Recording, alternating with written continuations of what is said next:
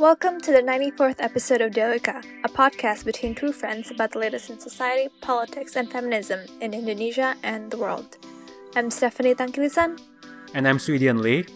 And this week we are continuing our conversation with Amir Jones, and we're going to continue talking about structural racism and how defunding the police is a really important part of how we move forward in society. This is part of our greater conversation that we began in part one in uh, last week's episode uh, where we talked about Black Lives Matter and the reaction to George Floyd's murder, as well as Breonna Taylor, Ahmaud Arbery, and countless other African Americans in America. If you haven't listened to part one of this conversation, please take a listen. And we hope that our conversation with Amir will not only shed some light into the situation around structural racism and the complicated foundations that underpin a lot of institutions in America, especially as media attention on this issue is dying down, we need to keep talking about it and we need to keep raising our voice in order to make some real change happen. So, here's to it.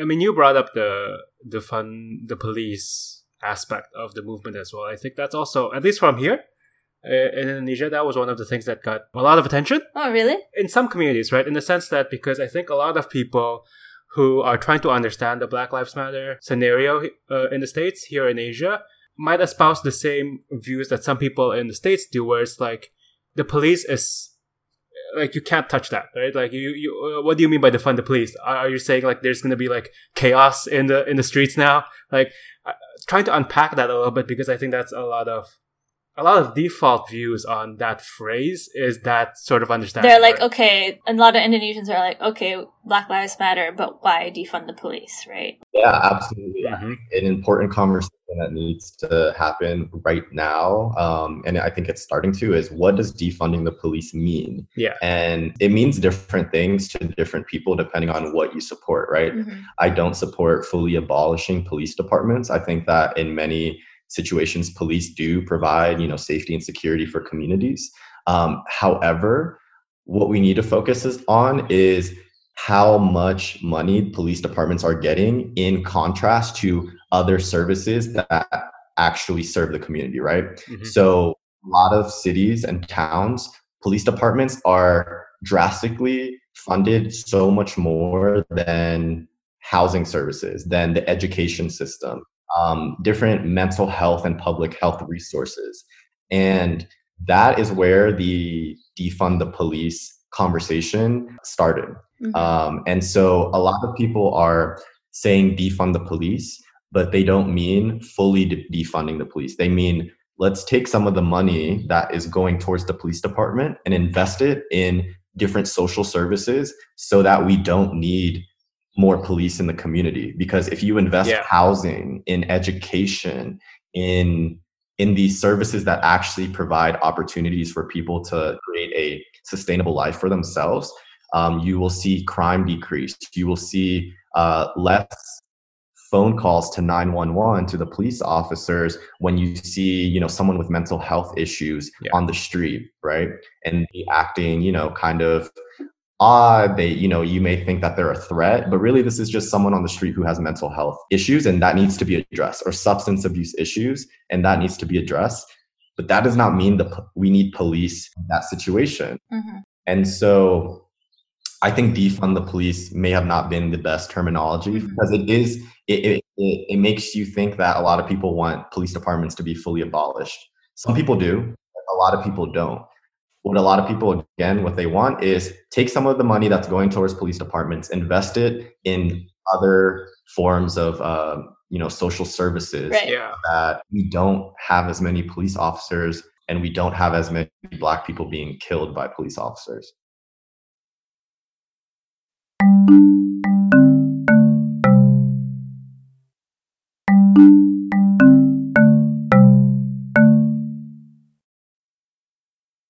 just lessening that interaction level as well.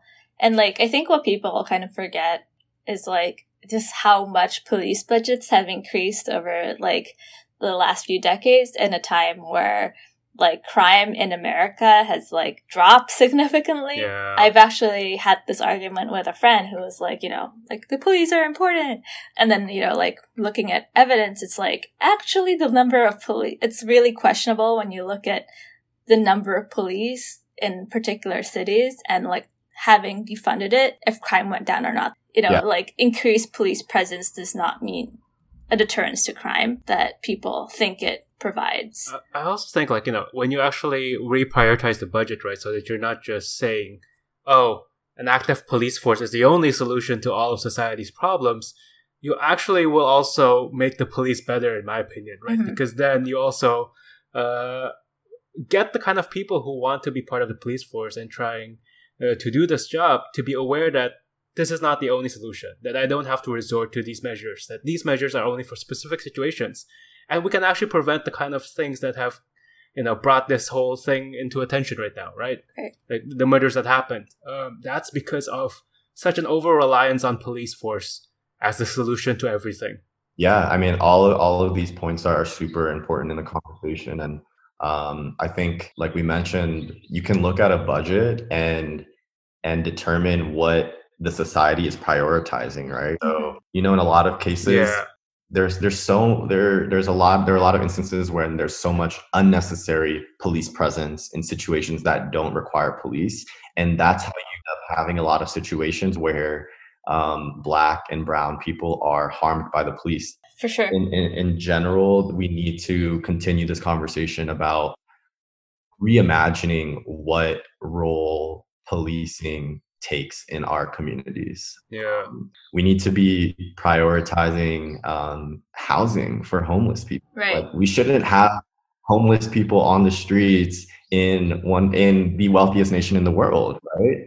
yeah And part of that is because these decisions are made at the local level. And again, I will like drill this time and time again. Like local elections is vital to the uh, sustainability of this movement of Black Lives Matter, right? And so Right. th- that's that's definitely a focus. But yeah, we need to we need to have more conversations about what defund the police actually means. Yeah, it's a, a big topic, but it's like when I was filming uh, my last documentary, I spent a lot of time in a poor black community, and I've never seen so much police presence in my life. Like it was just everywhere. Like, and all of the people I talked to, like all the young black men that were my subjects and eventually became my friends, it was like everyone has been stopped. Like it would just be like, you know, I saw them next week and they were like, oh yeah, I got pulled over again. Like, Right. that was in the Bronx where you're not supposed to be stopped and frisked now.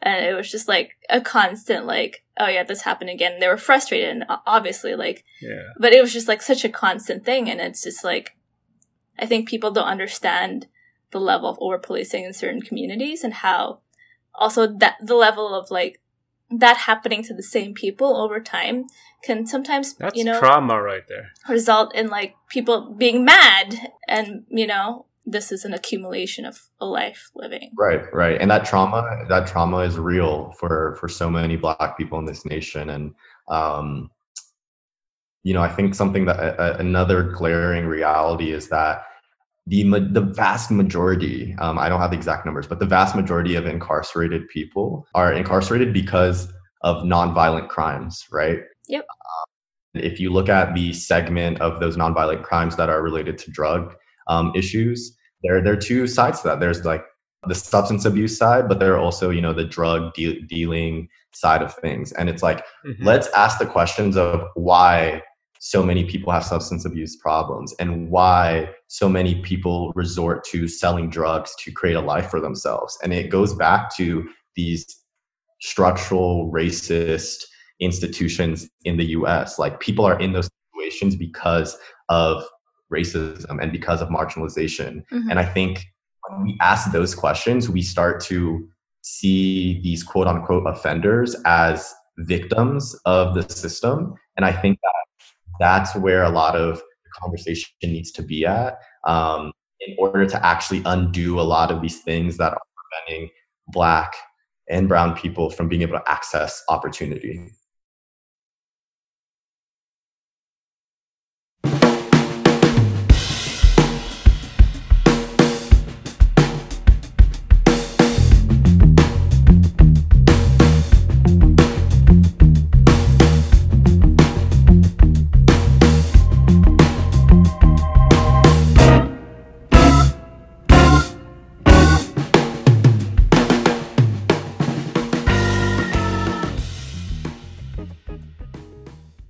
Like the war on drugs, for example, right? Like, and what is considered a serious enough, like drug crime, for example, nonviolent drug crime leads to the incarceration of black people.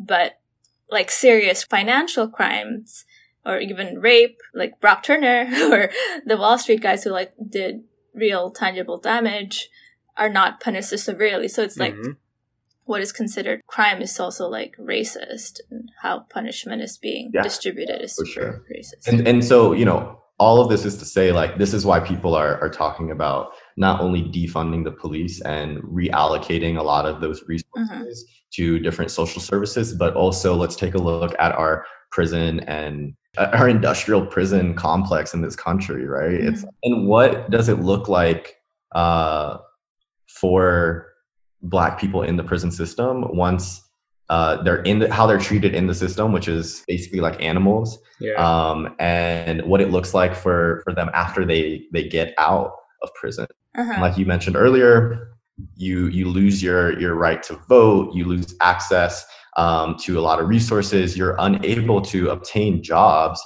because of your criminal record, um, and that's why you know some you see like ban the box initiatives, mm-hmm. ban the box on job applications that that force you to identify yourself with a criminal record.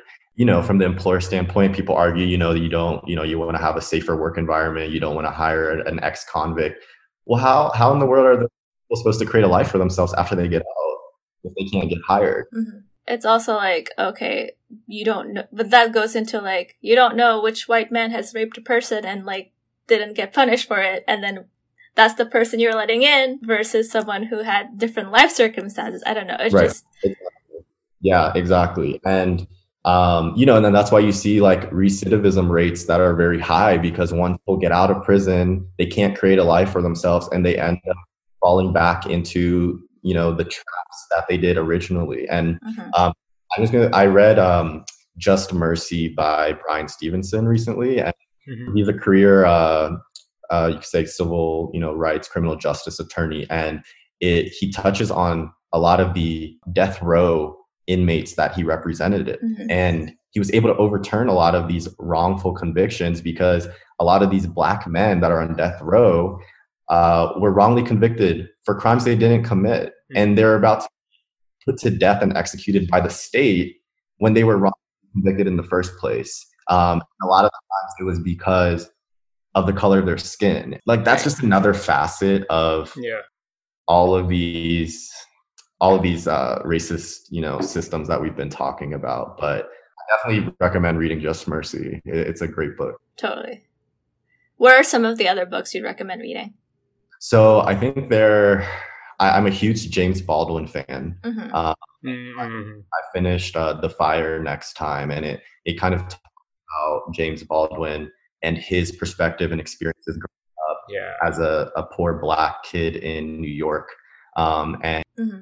it touches on the lived experiences of someone who has confronted these racist systems in America. Mm-hmm. Uh, I think a document 13th is uh, a great documentary. Um, mm-hmm. It talks about the 13th Amendment, which still um, allows slavery to be to be legal um, as long as someone is incarcerated, right? Mm-hmm. Um, so, and there, you know, there are so many other books that um, I think can paint a better picture of victims for people um, like uh, like pe- for people who don't really understand. And I think there there's a lot of documentary watching and reading that the mm-hmm. community needs to do. I think this is definitely a time for all of us to like reflect on ourselves, reflect on our own actions, and see not only what we can do to impact change, but also not just change in the, in the, capital C sense of the word, but also just like little things that you can do right to educate yourself. And what I've discovered as well is that this is not going to this is not a sprint, right? It's going to be a marathon. Mm-hmm. You have to do the little things that you think is painful, is hard, it's not making as much of a change as I want it to be in order to get to the change that you want to actually make, right? Mm-hmm. Uh, and I think just reminding ourselves of that. And I think it's like even for us, it's like to constantly learn and be okay with the fact that like you may be biased like by the way you were brought up and like how do you unlearn that like yeah you know from the moment when i was like 18 19 when i first learned it and now when i'm 29 it's i'm still learning about these issues and like constantly trying to learn and like improve myself and unlearn things or just learn things in general. Like it's not a process where like okay i'm done. I'm not i'm an anti-racist now. Like Right. i'm an ally. It's like um you're it's always like you're an aspiring ally and you can always get better and be Yeah. better. Uh, yeah and, and and change and progress they they don't follow a linear path.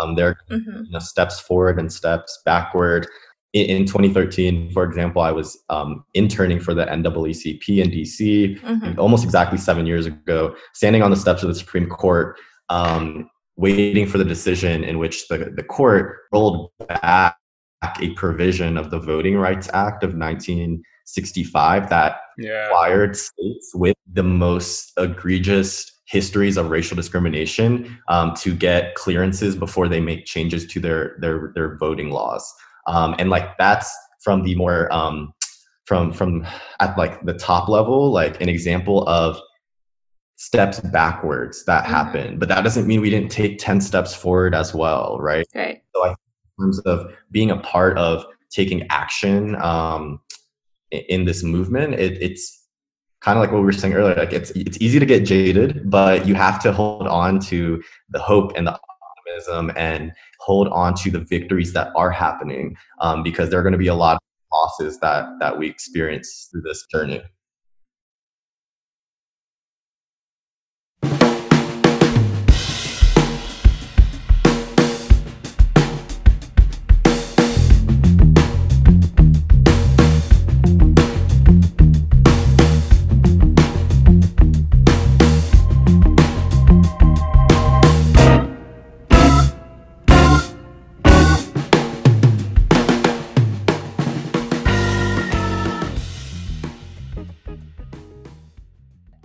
One thing I wanted to mention is like, I think as Asians and Indonesians, I think it's like all the more important to understand, to unlearn all of the different stuff that you have or were brought up with, and like to realize that even though you're not white, you're also potentially contributing to racism, you know, in hiring practices and microaggressions, like the stuff we say, or just like I guess say like the little comments like oh I don't the things that I hear for hear for example like, oh like why can't Yeah. they just be like different or like whatever it's just like calling our community out constantly and continually and losing friends who are Well, if they're racist, that's not a loss it's not a if loss they're racist, it's Also, yeah, it's not a loss. right, you're also gaining a lot of friends, and Right. I, I think the approach is you know you're calling people out, but it, it's it's more of like holding the community accountable and and calling the community to Mhm. to hold itself to better standards. So I think like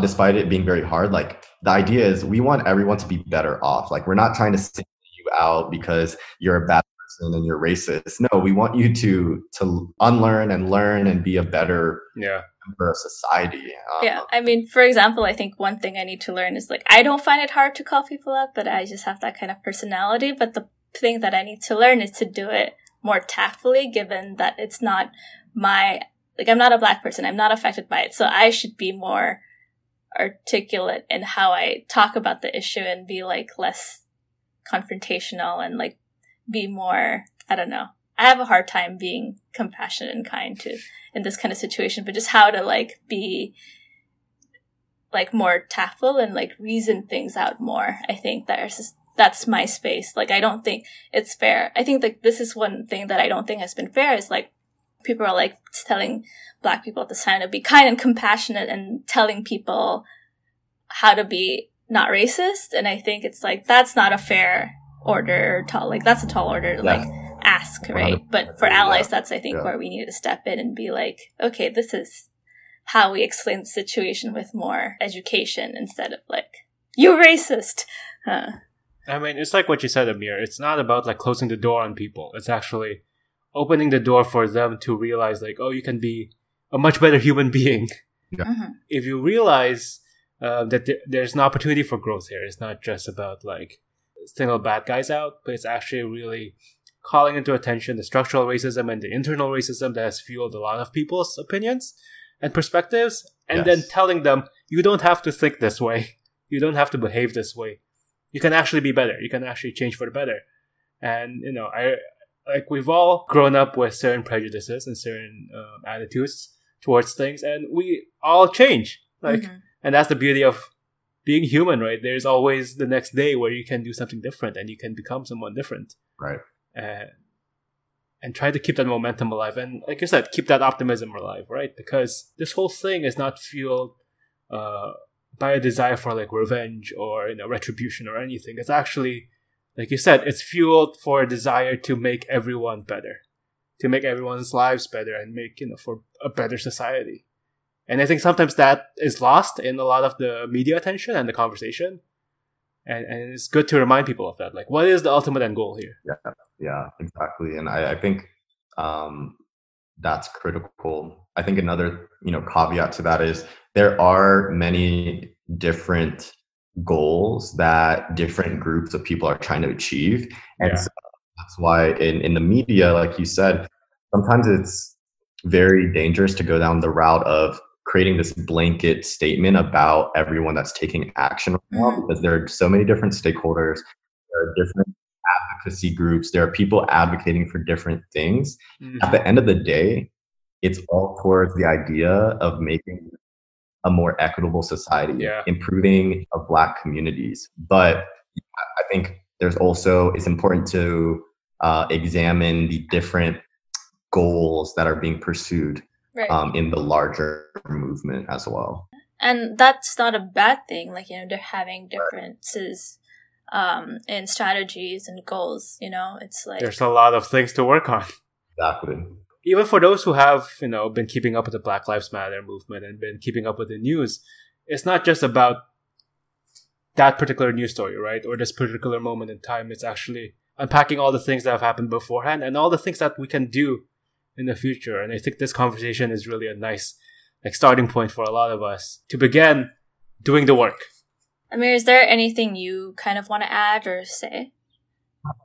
Um, I, I think in general, um, this idea of it being a marathon and not a sprint is really important. I think as the media attention starts to die down and people start kind of quote unquote resuming their their normal uh, social media feeds and all of that, it's important that we continue to hold ourselves and our communities to higher standards.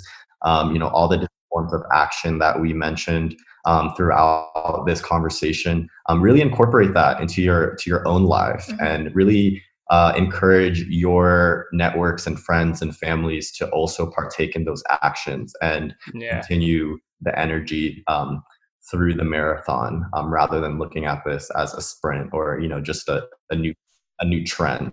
Um, and also like support your black friends you know and just like you know check in on on them and and really be that ally that you claim to be